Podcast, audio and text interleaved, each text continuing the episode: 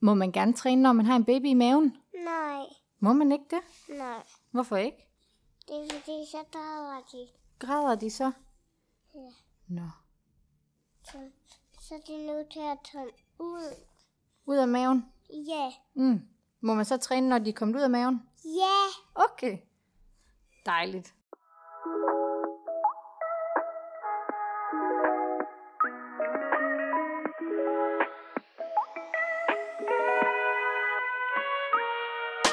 Velkommen til Motion.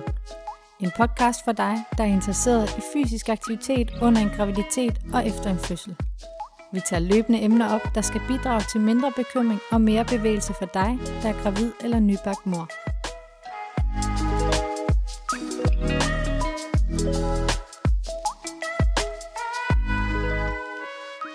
Hej Christian. Hej Emma. Velkommen til en ny episode. Mange tak, og- i lige måde. Jo tak, jo tak. Det, øh, det gik godt sidst, synes jeg. Jeg har faktisk ikke hørt den, hørt den igen, så jeg er lidt i tvivl, men jeg synes, det gik meget godt af et førstegangsforsøg. Ja. Så Har du virkelig ikke hørt den? Ej. nej, nej, jeg beklager. ja, det må lige, jamen, det er en lektie til næste gang. Oha, nu får jeg, nu får jeg skal ud. ja. Voksen skal ud. Det er den værste slags. Ja. slags ja. ja vi, øh, vi har jo et nyt emne for i dag, vi skal tage hul på.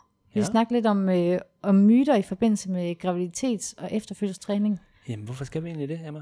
Jamen, øh, jeg ved ikke med dig, men altså sådan, jeg synes virkelig, jeg har stødt på mange myter, og nogle er mere bizarre end andre. Altså det, øh, man Helt hører lidt af hvert, synes jeg, sådan omkring øh, fysisk aktivitet i en graviditet og efterfødslen. Ja, og man hører mange, som... Øh, altså, det går lige fra, at man bare ryster på hovedet og tænker, hvem i verden har fundet på det, til ting, hvor man bliver sådan lidt i tvivl og bliver nødt til at undersøge det. Og det er jo heldigvis noget af det, vi gør. Hmm. Vi forsøger ligesom at undersøge det, i stedet for at måske bare at tage det for gode varer og følge med strømmen. Ja, ja.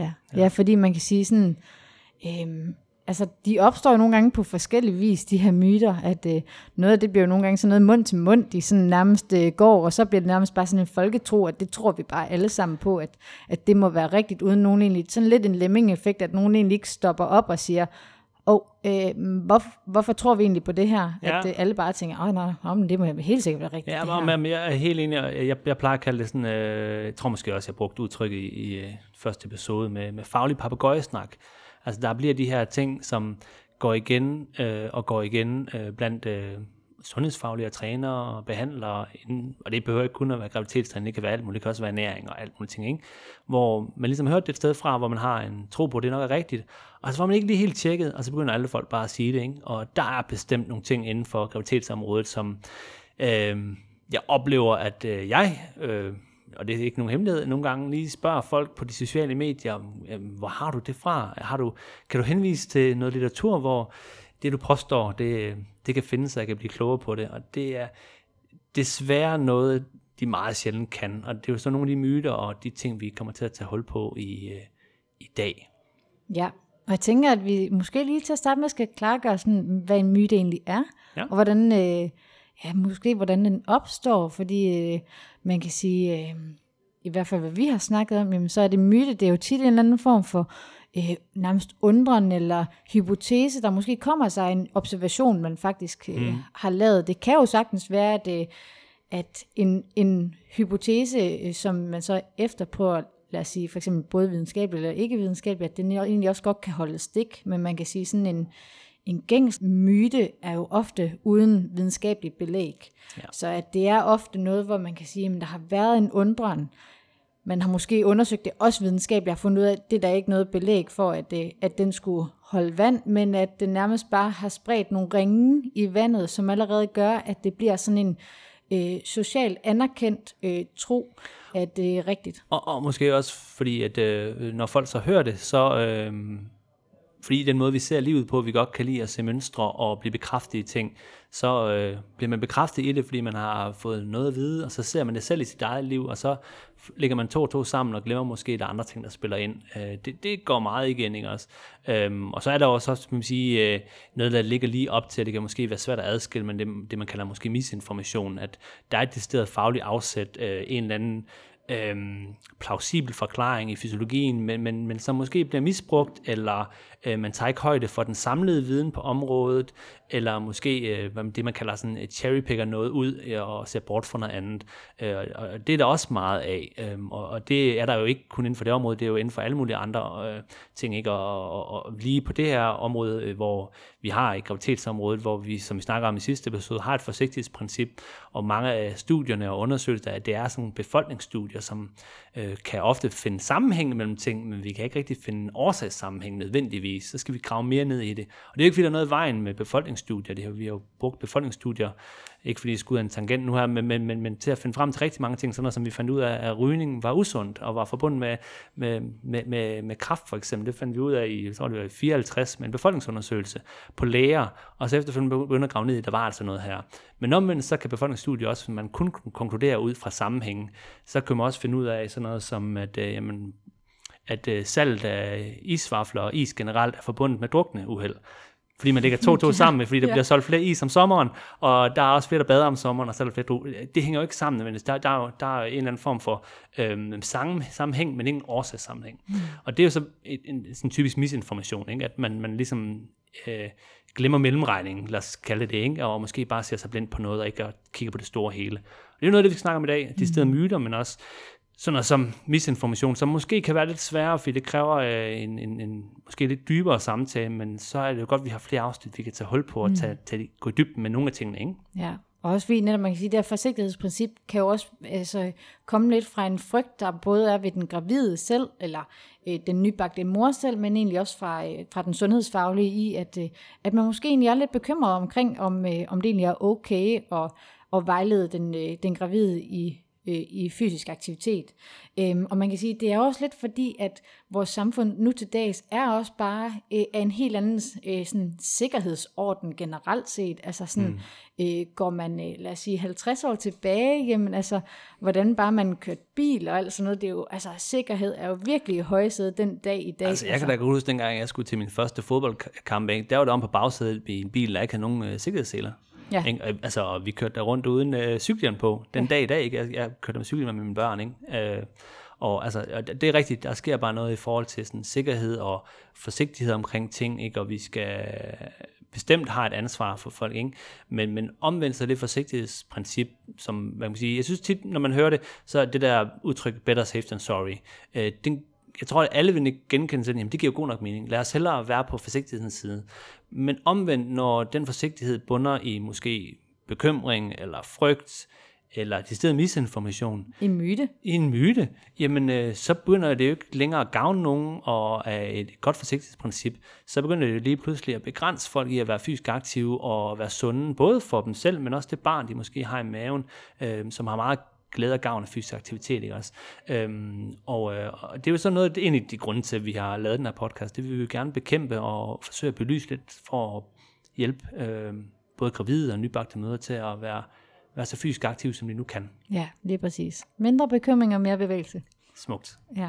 Ja. Jamen, skal vi ikke bare tage den første så? Jeg synes, nu har vi, nu har vi teaset nok for den. Nu synes jeg, så øh, lad os gå i ilden. Lad os bare komme i gang. Ja, jamen, øh, det skal ikke være nogen hemmelighed, at vi har noteret sådan lidt af dem, vi hører oftest.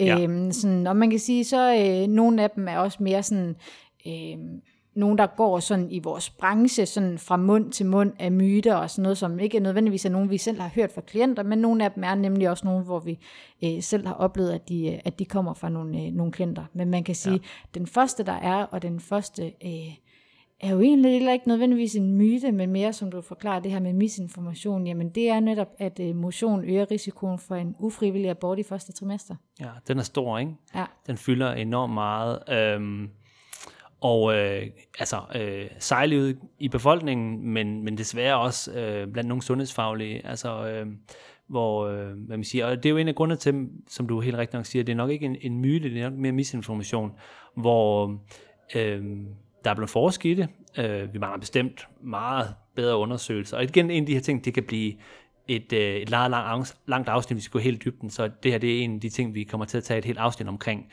Men vi kan sådan, øh, ganske kort sige, at øh, det er simpelthen øh, ikke rigtigt. Øh, at forskningen peger på, overordnet set, at det er sundt for både mor og barn at være fysisk aktiv gennem graviditeten, også gennem første trimester.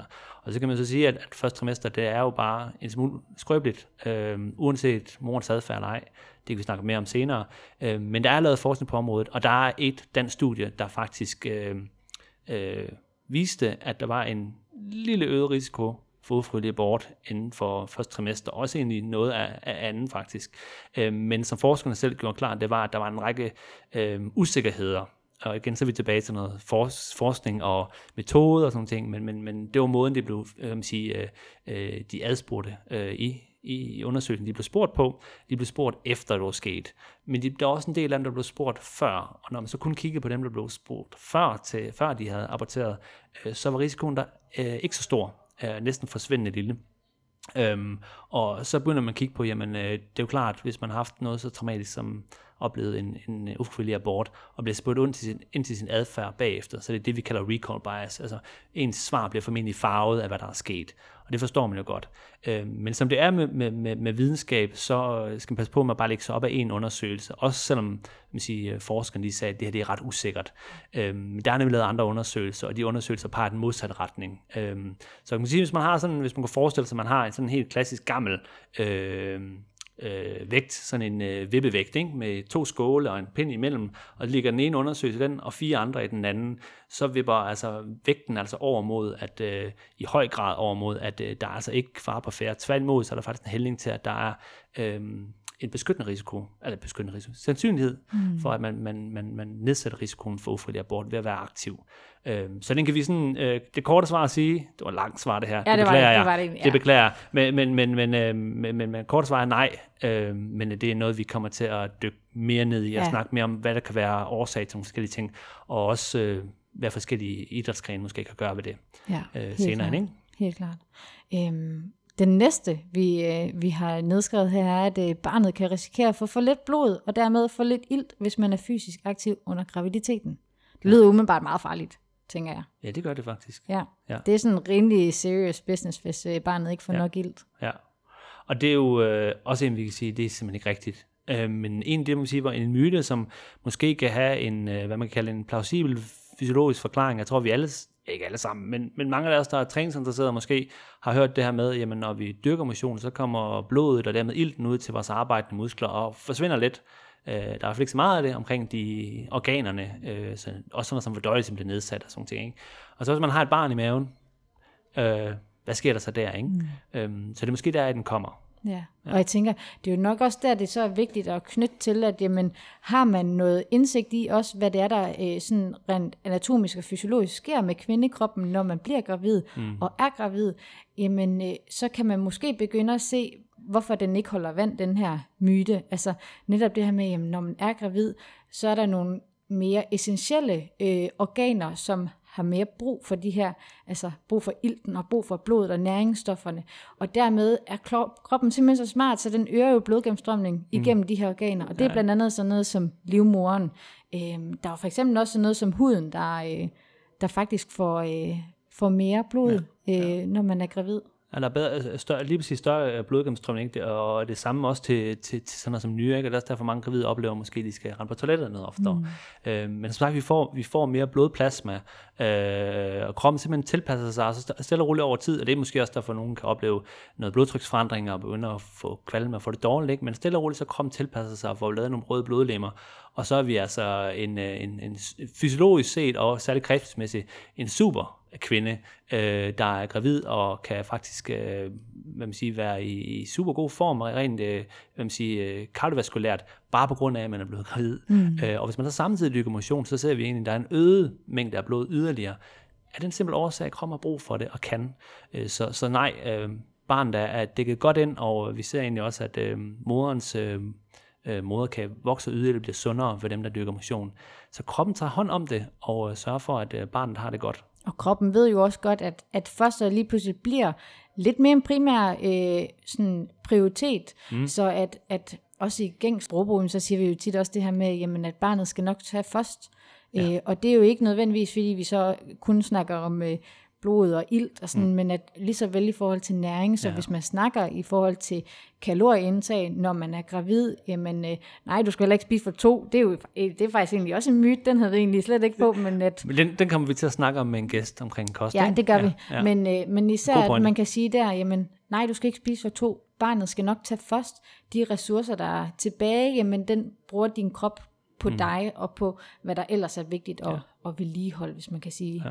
sige det på den måde. Men man kan sige, i og for sig med, at der også kommer øget blodgennemstrømning, eller øget blod, blodtilførsel mm. vel, til, til huden, men så kan man sige, det er jo lidt i forlængelse af den næste myte med, at, øh, at barnet risikerer, og det lyder helt vanvittigt, det er at blive kogt, hvis man motionerer for hårdt under graviditeten. Og det er... øh, Den, det vil jeg sige, den, den, øh, den har jeg aldrig hørt før, men øh, den er bestemt på linje med noget af det, man kunne finde på at høre. Ja. Men lad, fortsæt endelig, fordi du er Ja. så godt i gang. Jamen, altså, man kan sige, vi tager lidt hul på den allerede, det her med, sådan med at, at man får en øget blodvolumen, når man bliver gravid, og der er altså nogle organer, der får noget mere blod, og dermed også noget mere ilt og næringsstoffer. Og man kan sige, i og med, at huden er en af dem, det er jo egentlig rigtig klogt, i forbindelse med, at vi tænker på, jamen, når huden den får mere øh, blod, jamen, så sørger vi også ligesom for, at vi kan temperaturregulere lidt bedre. Mm. Så nej, barnet bliver ikke kogt, af at du motionerer smart, det er. hårdt. Men det er, ja. kroppen, den er bare pisseklog, hva'? Jamen, det er, ja. Jamen, det er smart. Det er, det, er som om, det er som om, den har øvet sig i millioner år i forhold til vores mennesker, og vi Ja, bare har udviklet os til at kunne gøre det her. Det er lidt som Eller- om, at kvindekroppen, den er bygget til det. altså, skulle man nu bare tro. Ja, Men øh, ja, ikke hænge mig op på, det er. det er fedt. Ja, men den kan vi også godt øh, dermed øh, afvise ret blankt. Øh, Jamen, det tænker jeg, at det er jo, det er jo netop det her med, jamen, det er jo ikke fordi, at øh, kroppen så bare øh, går totalt i survival mode, altså sådan, i hvert fald ikke, hvordan den sådan gængse danske borger lever, altså sådan, øh, ja, så jeg tænker egentlig, den kan vi egentlig også rimelig godt slå, øh, slå ned, faktisk. Ja. Øh, hvad så med, det hvad så med kvinder, der, øh, der, der træner enormt meget, at øh, de har svært ved at, at føde naturligt? Ja, og det, og det er jo en af de ting, den hører jeg i hvert fald ofte, og nogle gange så det behøver det ikke nødvendigvis være øh, trænede kvinder har svært ved at føde naturligt, fordi de er for stærke i deres bækkenbund. Det kan også bare være rytter eller gymnaster. Øhm, og øh, det er igen sådan en, man kan sige, øh, den kan vi også øh, sige nej til, fordi kigger man på øh, kvinder, der er fysisk aktive, om det så er øh, ridning eller gymnastik eller bare ganske almindelig træning, så er forekomsten af helt naturlige vaginale fødsler langt større blandt dem end, ind, ikke akt, end øh, inaktive. Øhm, så, så, men det er jo så også forbundet med flere ting formentlig. Det er jo, der er flere ting, der spiller ind der. Det er jo også formentlig, at øh, trænede kvinder, de, kan, de bliver ikke så udtrætte under en, en, en fødsel, hvilket er hårdt. Ikke? Og der er flere ting, der spiller ind. Det handler måske ikke kun om bækkenbunden. Men der er jo så også nogle undersøgelser, der viser på, øh, viser øh, og har undersøgt, øh, hvordan bliver øh, bækkenbunden og bækkenbundens åbningen øh, under træning. Øh, og, øh, og, og der er altså ikke noget, der tyder på overhovedet, at en, øh, en stærk bækkenbund er det samme som en øh, spændt bækkenbund. Tværtimod, så noget, vi er stærkere, det er jo igen, bækkenbunden og- er jo muskler, ligesom muskler er i resten af kroppen. Og øh, bare fordi vi træner dem, behøver de godt ikke at være spændt hele tiden. Øh, de er også gode til at kunne slappe af, særligt hvis vi træner dem i også at være afslappet. Begge dele. Øh, hvorimod en ikke særlig stærk muskel vil ofte hurtigere spænde op ved små udfordringer. Og så, så, så, så, så der er ikke rigtig nogen sammenhæng øh, mellem, at øh, man øh, har svære ved at føde, fordi man er simpelthen for stærk dernede. Øh, tværtimod, så er det nok nærmere øh, omvendt. Hmm. Jeg har faktisk sågar hørt i forlængelse af den her, og det, øh, jeg husker det tydeligt, det var faktisk dengang, jeg var, var gravid med min, øh, med min datter, øh, hvor at jeg underviste i Fitness World, og øh, en af dem, der undervi, jeg underviste på holdet, øh, det var faktisk en mand, der spurgte øh, om det, fordi han havde hørt, at, øh, at man kunne have for stramme mavemuskler i forhold til at kunne føde. At hvis man havde for stærk og for stram en mavemuskulatur, så kunne det også være svært at føde. Hvad tænker du om den? Den, øh, Nu kaster jeg bare lige ud til dig. Du har ikke hørt den før, du, kaster, men du er kaster bare, den, den, den, øh, den har jeg ikke hørt før, men den giver ikke meget, særlig meget mening. Øh, altså hvis vi, vi kigger på, hvad der er, det er jo en helt anden sag, og noget, et, et helt andet afsnit, øh, men hvor vi kigger på, hvad der sker med, med mavemusklerne, øh, og øh, særligt de lige, ikke, hvordan de bliver nødt til at give sig, fordi der er et barn derinde, og der vokser en mave, øh, det sker helt automatisk. Øh, tværtimod, og hvis man er stærk omkring øh, sin øh, mavemuskulatur og musklerne omkring, så vil det højst sandsynligt være en større hjælp til, når man faktisk har vejer og skal presse, kunne jeg forestille mig. Ja. Øh, det er i hvert fald, hvad alt tyder på, at øh, kvinder, der er aktive og stærke, så når de kommer til fødslen, så kører det øh, ofte uden øh, så mange komplikationer. Ja, for man kan sige, det der med at have vejer og, og føde og være i pressefasen, det er jo især, at livmoren jo egentlig også altså er en muskel, der så Ja. øh, ligger et pres oppefra, for simpelthen at presse barnet ud, mm. men samtidig kan du egentlig også bruge din mavemuskulatur til at lægge et pres, for simpelthen at presse barnet ud. Ja. Så jeg tænker da også, at, øh, at den slet ikke holder vand. Nej. Og man kan sige, uanset hvad, jamen så i forhold til det her med, med stramme muskler og, sådan, og øh, spændstighed, eller hvad man kan kalde det, jamen når man er gravid, både i starten af graviditeten og i løbet af graviditeten, jamen så har vi et forhøjet øh, niveau af det hormon, der hedder relaxin, som mm. simpelthen går ind og blødgør øh, primært bindevæv, men man kan sige, øh, i og med, at der også er noget, noget senevæv for enden af, af musklen, jamen så kan vi også antage, at den bliver afslappet til mm. en vis grad, altså netop i forbindelse med, med fødslen. Og så tror jeg det her med, at, at man, mm, altså det bliver jo måske lidt forsimplet og lidt en til, men man tænker sådan en øh, stærkere, så man, hvis man, altså, øh, altså det bedste eksempel kunne måske være sådan nogle store, stærke bodybuildere, ikke? de går så enormt spændte og lukkede, ikke? og det, det, det, er jo ikke nødvendigvis tilfældet, altså mange, der træner, øh, og, og i hvert fald træner alsidigt, de er også inden for for eksempel vores område styrketræning, hvis man træner musklen stærk under hele bevægelseslaget, så bliver man også bedre og mere bevægelig i det bevægelseslag. Mm. Man behøver ikke sidde og kun at strække det, hvis man bevæger sig inden for det med kontrol.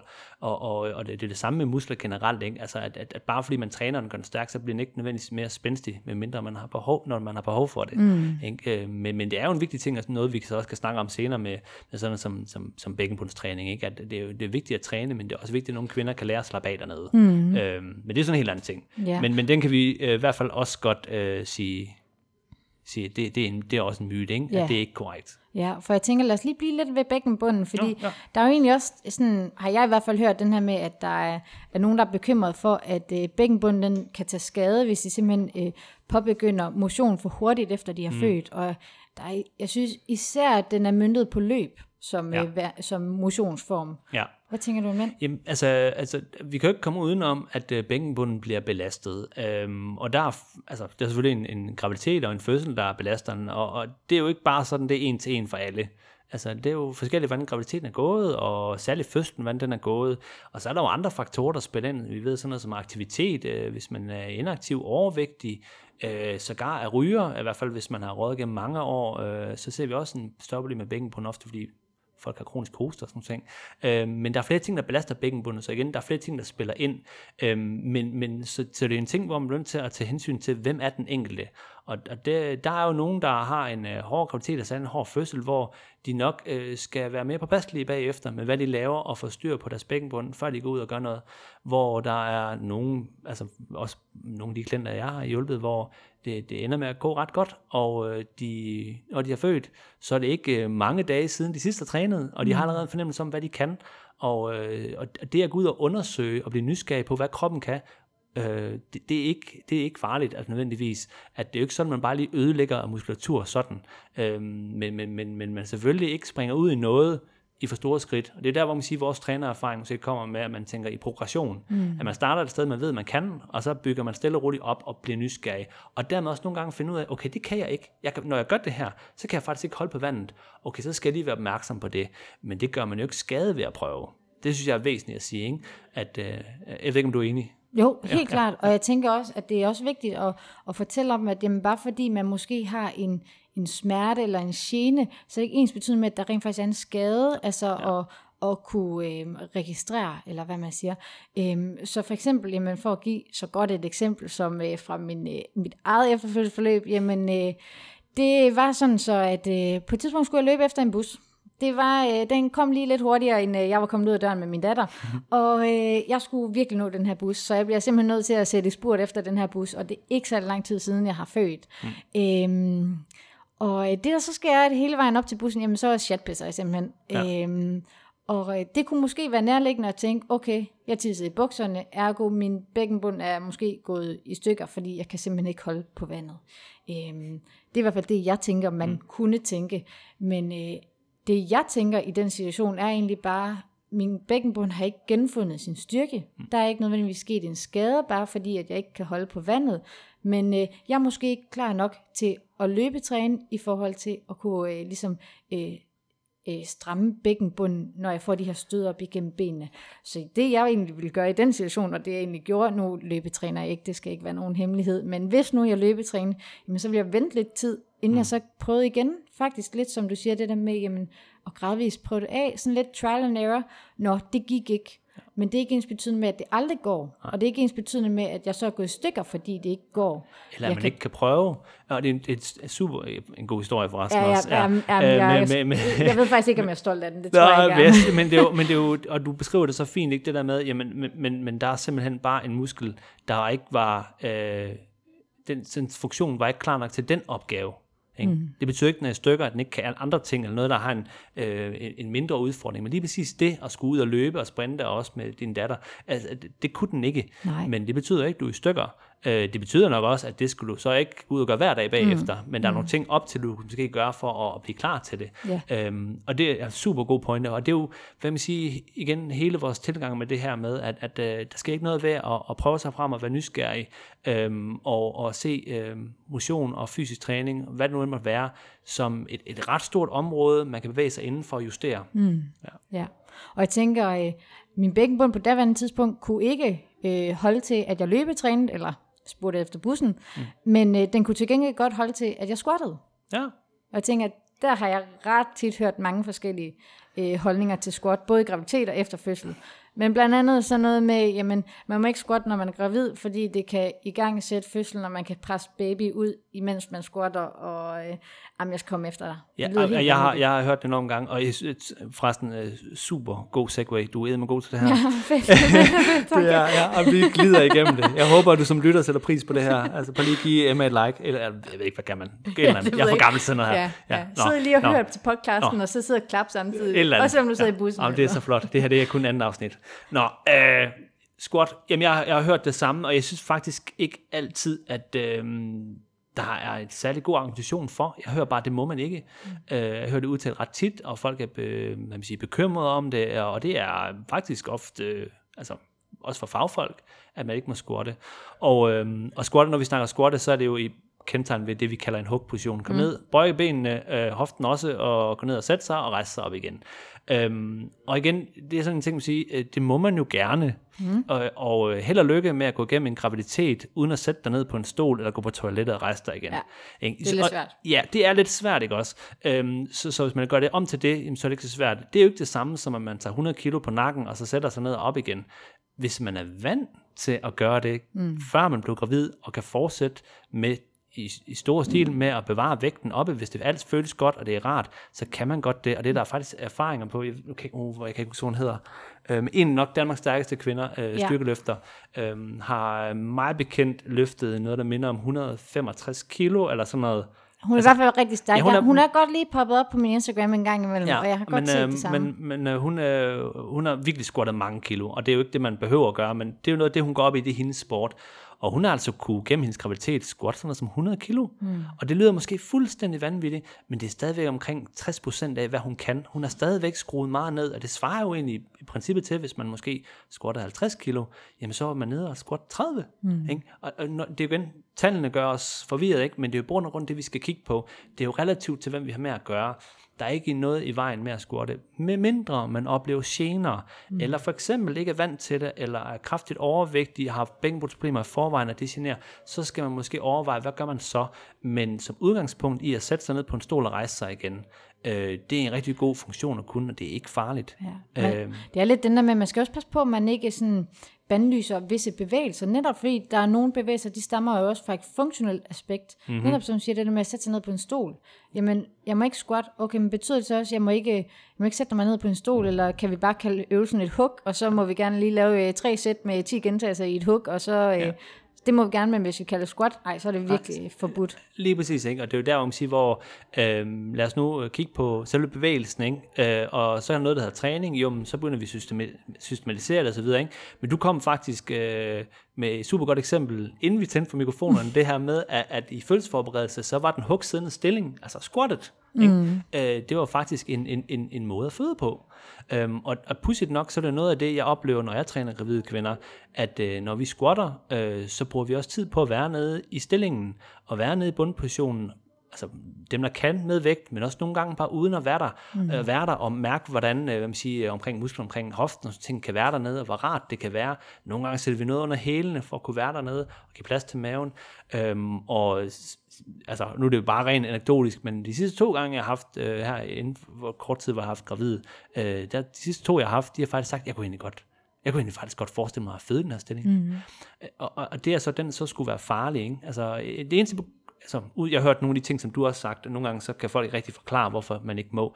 Men med en ting, jeg også har hørt, det er jo, at det ligger en belastning på bækkenbunden. Og det er jo i princippet også rigtigt. Altså bækkenbunden skal, er ofte en lille smule aktiv under et squat, men, men, men belastning og aktivitet i muskulatur er jo ikke nødvendigvis skidt. Det er jo mængden af belastning, mm. øh, hvor meget og hvor tungt man gør tingene i forhold til, hvad man er vant til, mm. der kan være potentielt problematisk. Og det er jo ikke det samme som, at det bare er udgangspunkt er skidt, fordi ellers så kunne vi ikke gøre noget som helst Nej. med vores krop. Og man kan sige, nu slår vi også lidt to sådan myter sammen. Det der med, at okay, den gravide og øh, den nybagte mor må ikke squatte.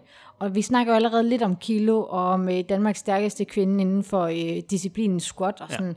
Ja, ja. Øh, det og tror det, jeg, hun er. Undskyld, men jeg ja, ikke, ja, ja. Jamen, det tror jeg altså også, hun er. Jeg, jeg synes okay. også, jeg siger, det er lige før, vi lige skal... Altså, det er lidt for dårligt, at jeg ikke lige kan hendes ja, Ja, ja. Anywho, Nå. så øh, kan man sige, så er der også den der ret, øh, ret gængsel med, sådan, hvor mange kilo kvinder må løfte. Jeg har tit læst på sådan, ja. uden, altså det er lidt irriterende, jeg skal nævne det, sådan noget, men almindelige dameblade, øh, øh, hjemmesider, at øh, okay, så mange kilo må du løfte, når du er gravid. Mm. Nogle gange, øh, jeg har læst øh, 12 kilo, og jeg ja. har også øh, læst maks 20 kilo. Øhm, og man kan sige, vi tager jo allerede lidt hul på det nu her ved at snakke om netop, at det er også relativt. Ja. Altså sådan det der med, jamen det er ikke en absolut vægt, som man maksimalt må løfte. Det er individuelt fra kvinde til kvinde. Det handler om, hvor hun kommer fra. Og så ligesom det der med at kigge, jamen, kigge det lidt mere procentvis. Ja. Er du vant til at løfte 100 kilo? Du løfter 50 kilo. Hurtig hovedregning. Det er 50 procent af din max.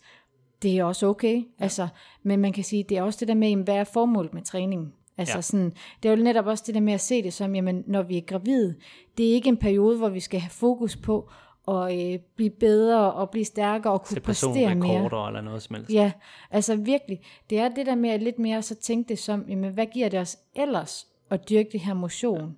Øh, der kan være noget øget velvære, bare generelt lystbetonet.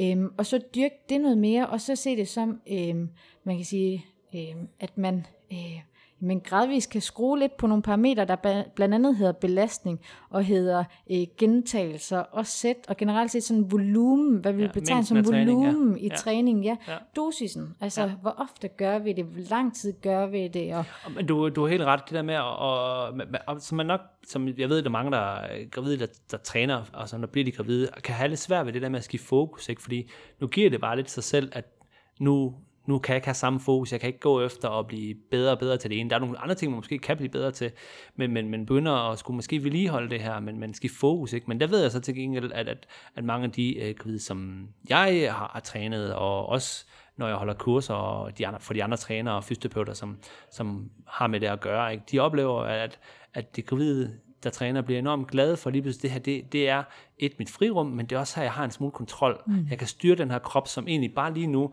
er på vej et andet sted hen, end jeg egentlig kan styre. Ikke? At de skal gå den her vej, men det er lidt barn, der har førerpositionen og, og, og førersædet, og jeg er med, med som medpassager i det her. Og der er en følelse af kontroltræb. Ikke? Og der er den der kontrol over kroppen og følelse, at der er nogle ting, man kan, som også gør klar til, at man, når jeg er færdig med det her, og jeg er lige blevet mor, øh, øh, så er jeg, har jeg nemmere ved at komme i gang igen og arbejde med nogle ting. Jeg har bare lige et lille sideprojekt her, som mm. lige sætter en, ikke en stopklods, men lige sætter nogle ting på, på pause, ikke? i hvert fald som minimum. Øhm, og øh, det, det giver øh, ret meget. Men jeg tror, som du siger, det er enormt vigtigt at gå op med sig selv. Hvad er formålet med det her? Mm.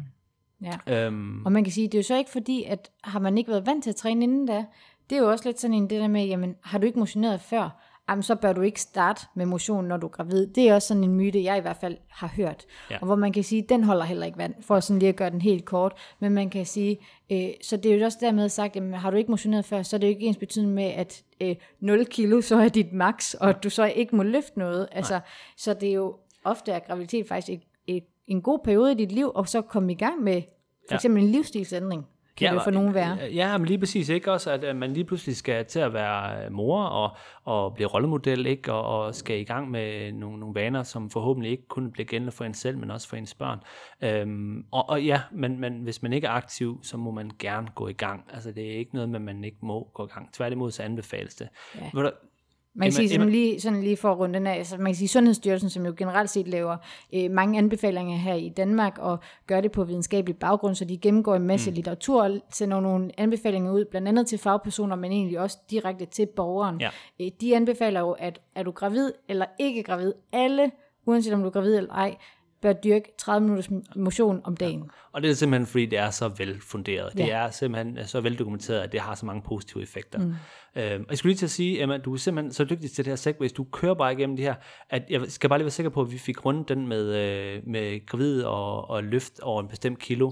Vi fik jo egentlig ja. direkte svaret på det med relativ vægt, men, men det her, øh, det, jeg tror bare, vi skal bare lige, jeg er bare lige sikker på, at vi mm. sådan, at lytterne med på, mm. at de her helt konkrete vægte med 20 og 12 kilo, hvad folk ellers nu hører, 10 for at vide forskellige steder. Jeg, jeg oplever desværre, øh, ret mange af mine gravide klienter får det vide for eksempel lægen, at når du styrketræner du, jamen, så skal du huske, du må kun bruge en 12 kg håndvægt eller sådan noget. Ikke? Øhm, og og, og det, vi kommer faktisk til at have et helt afsnit omkring Præcis. styrketræning, hvor vi kommer ind på det her.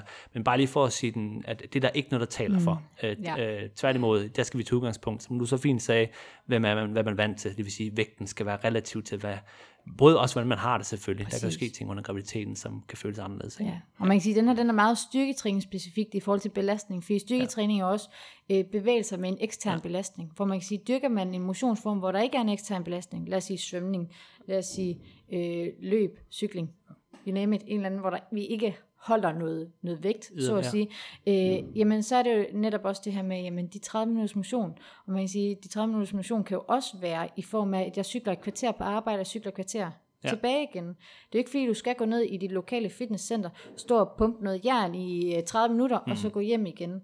Så at det er også det der med at se det som generel bevægelse. Ja. Man sige, især... Hvor man kan, og hvor man har ikke mindst lyst, og kan se muligheden Præcis. for at kunne fortsætte. Ikke? Øhm, jamen, super god pointe. Og, og det er jo en ting, vi vil gå, øh, det med vægter, så kommer vi til at nok komme ind på i flere afsnit, men, men det er jo faktisk et sted, hvor man siger, det er jo en, en form for, ikke det vi kalder myte, det med de 20-12 kilo, men det er jo faktisk det, det, man kalder misinformation. Det er simpelthen taget fra arbejdsmiljøsituationer for gravide, som ikke har noget med træning at gøre, de der, de der belastningstal. Men det må vi tage en anden god gang. Ja, det tænker jeg også. Det er i hvert fald, når vi snakker, snakker helt specifikt om styrketræning. Ja. Øh, men man kan sige, øh, jeg synes også tit, jeg hører sådan, når man så har født, at så er der mange kvinder, der siger, okay, øh, jamen jeg skal vente til 8 uger efter fødslen. Jamen det er der også, ja, min oplevelse er der mange, der tror, det er en officiel anbefaling, at alle skal vente mm. ja, 8 uger. Ja. Men Hvor det tror du, den kommer fra? Jamen, det er jo ikke nogen reelt. Det er jo, det er jo, der er jo en, en, øh, en rådgivning for øh, kvinder, der er født med kejsnit, at de skal mm. vente 6-8 uger. Ikke? Mm. Øh, men, øh, men mig bekendt, så er der ikke et, en decideret rådgivning for offentlig instand, øh, en sundhedsfaglig myndighed, der siger, at man skal vente 8 uger. Nej, jeg vil sige, jeg tror personligt, at den kommer fra, at man har et 8 ugers tjek ved lægen. Og jeg tror, ah, i, mange, ja. i mange henseender, så bliver lægen set som den yderste, eller den ypperste autoritet. Så når man ligesom har fået lægens godkendelse, så mm. må man starte. Jeg vil så også sige, og det er så fint, du nævner det, at det er faktisk også noget, jeg har fået at vide af kvindelige klienter, jeg har trænet, øh, øh, også til efterfødsel, at øh, deres, det er ikke alle læger, men nogle læger har sagt, at de er simpelthen blevet en lille smule sure over, at øh, de har påbegyndt noget bevægelse, noget træning, før de har været ved dem, mm. for at lige blive tjekket. Det må du altså ikke. Ja. Øh, og det er jo ikke, igen tilbage til, det er jo ikke nødvendigvis sundhedsfagligt korrekt. Jeg kan godt forstå, at der er nogle læger, der er øh, måske lidt bekymret, øh, men at, at, at det handler jo lidt om, hvordan øh, tingene er gået under både graviditet og fødsel, ikke? og hvad mm. man er vant til. Og der er altså nogen, der er ret hurtigt klar igen til at påbegynde nogle ting, hvis man har det godt. Ja, Jamen lige præcis. Så altså, øh, start når du er klar og man kan sige, at det du lavede op til fødslen, kan du i høj grad påbegynde bagefter. Og, altså. og, og, og så det her med, at, at øh, altså ikke tænke på det som enten eller. Ikke? Der er rigtig mange, der gerne, nu har vi endelig født, nu skal vi i gang med eftersynsdagen, mm. nu skal den bare have et spark i røven. Men se det som at stille og roligt komme i gang. Altså det er det første, man gør, når man er født. Prøv lige at komme op og gå en tur. Mm. Øh, prøv at begynde nogle knibeøvelser noget let motion, og så stille og roligt, som vi snakker om tidligere også med, hvad man kan sige, øh, med, med at måske lade vand og sådan ting. Løbe, det der med at bygge ja. stille og roligt op, og komme kom stille og roligt frem, mærke efter dag efter dag, øh, hvad kan jeg, kan jeg mere, øh, hvad kan jeg ikke, så mm. sætter jeg lige grænsen, der går tilbage igen, øh, frem for at det enten eller. Mm. Øh, og så kan man jo stille og roligt bygge det op, Ja. afhængig af, hvordan man har det, og hvordan tingene er gået, ikke? Mm. Ja. Har du så også hørt dem, der siger, at øh, når de så har trænet, så bliver mælken øh, sur, fordi øh, den mælkesyre, man producerer i musklerne, når man ja. træner, den, den går i Den, mælken. den, den, den hører jeg også tit, at øh, det, det ødelægger mælken. Det lyder lidt klamt. Ja, det lyder Altså da ikke så rart. mælk, jeg tænker, ah, Ja. Det Det er er, ikke utroligt, så mange forfærdelige ting, træning gør, var åbenbart. det er rigtigt. Det er rigtigt. Åbenbart. Ja. ja. Men man kan sige, at den har heller ikke, den har heller ikke noget hold på sig. Mm. Altså man kan sige, den, den kommer altså jo lidt af, at man har øh, haft nogle hypoteser omkring, hvorvidt øh, mælkens øh, kvalitet og også øh, kvantitet, altså mælken er der bliver produceret, mm. at om den har haft, øh, eller er blevet påvirket af den mængde fysisk aktivitet, man har lavet. Øhm, og man kan sige, der er jo lidt forskellige studier, som har vist, at der er nogen, lidt som du siger, den der med tungen på vægtskålen, at Ja. der er ganske få, der har sagt, der sker en lille ændring i koncentrationen af det her antistof, vi, øh, altså kvinderne producerer i mælken til barnet, øhm, som øh, falder en lille smule i forbindelse med fysisk aktivitet, men er tilbage til normalen efter en time, hvor majoriteten af studierne ligesom har fundet ud af, jamen, der er ikke nogen ændring i hverken kvaliteten af mælken, eller hvor meget mælk man producerer, når man træner. Og man siger, det er også afhængigt af intensitet. Det er jo ja, lige præcis, ikke? Og så skal man også altid lige huske at kigge på det store billede, ikke? Altså hvis man ammer sit barn øh, utrolig mange gange i løbet af en dag, og så kigger det over en hel uge, og så lige to-tre gange man træner øh, på en uge, hvis man lige skulle ramme det inden for en time, øh, altså amme efter en, træ, en, en, en træning, ikke? Øh, så er det, ja, jo- det er jo bare, et, okay, rent eksempel, det er tre gange man ammer ud af 72 på en uge, hvor, øh, hvor der skulle være en lille ændring i, i mælken. Og igen, det, i det store hele, det er ikke noget, man skal spekulere på overhovedet. Øhm, så hvad, hvad tænker du så med det med smagen? Skulle det Ja. ændre noget med smagen? Du havde et tip der. Havde Ja, det? ja men det var faktisk, det var faktisk min sundhedsplejerske i sin tid, der, der sagde, at, det- at det kunne i høj grad også være, at øh, grund til, at barnet ved, ved nogle møder øh, afviste brystet, at det var fordi, det smagte anderledes, men at hendes, øh, hendes umiddelbare tanke var jo simpelthen, at når vi sveder, så, øh, så smager øh, vores... Øh, men jeg ved, jeg ved faktisk ikke, hvad det er engang. Det må jeg simpelthen være svært skyldig på. Men i hvert fald er sved Så smager lidt salt. Ja, ja. Øh, så har du svedt, øh, og det gør du så højst sandsynligt også på brysterne, så smager brystet lidt salt. Mm. Så man kan sige, øh, for eksempel det jeg selv gjorde med min datter, når at, at jeg havde trænet og bagefter skulle arme, jamen, så tørte jeg simpelthen bare lige brystet af med en vådsevet, inden jeg så øh, inden jeg armede hende. Ja, ja. Ja. God pointe. Ja. ja. Så, nej, mælken den bliver ikke sur. Nej, og den kan sagtens strikkes. ja, ja, ja.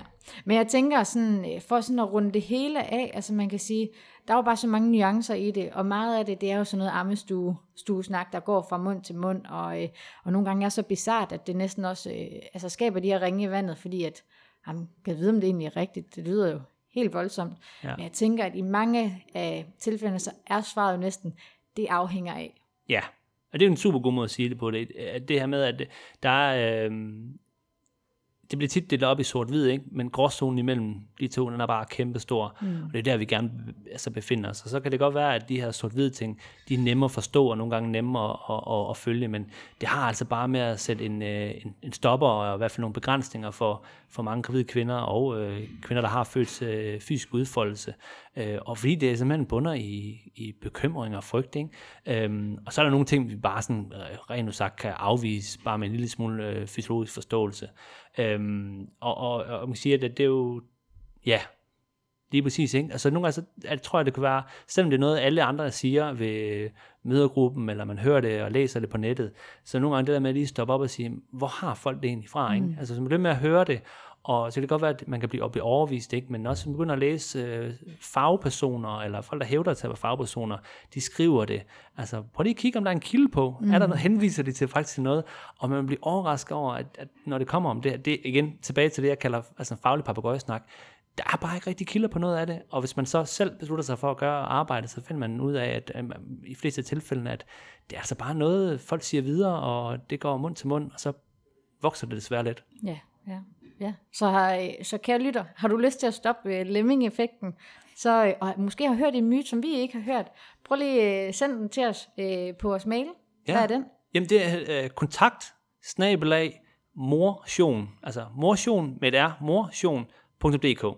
Øh, fordi vi har faktisk en mail lige præcis til det, så både hvis man har hørt nogle myter, eller bare har nogle spørgsmål til det, vi gennemgår, ris og ros, eller bare nogle ting, I ønsker, vi skal tage op øh, i, som et emne i podcast, så skriv det endelig til os på kontaktsnabelag.motion.dk. Præcis. Så er der vel ikke andet end at sige uh, tak for i dag, og uh, vi glæder os til næste gang. Ja. Tak fordi I lyttede med. Det var det for denne gang. Er der et emne, du ønsker, vi skal tage op i et kommende afsnit, så send en mail til kontakt har du lyst til at følge med på Instagram, så kan du finde os på vores profiler Christian Brasted og Emma Kålund, og ellers er der ikke andet end at sige på gensyn. thank you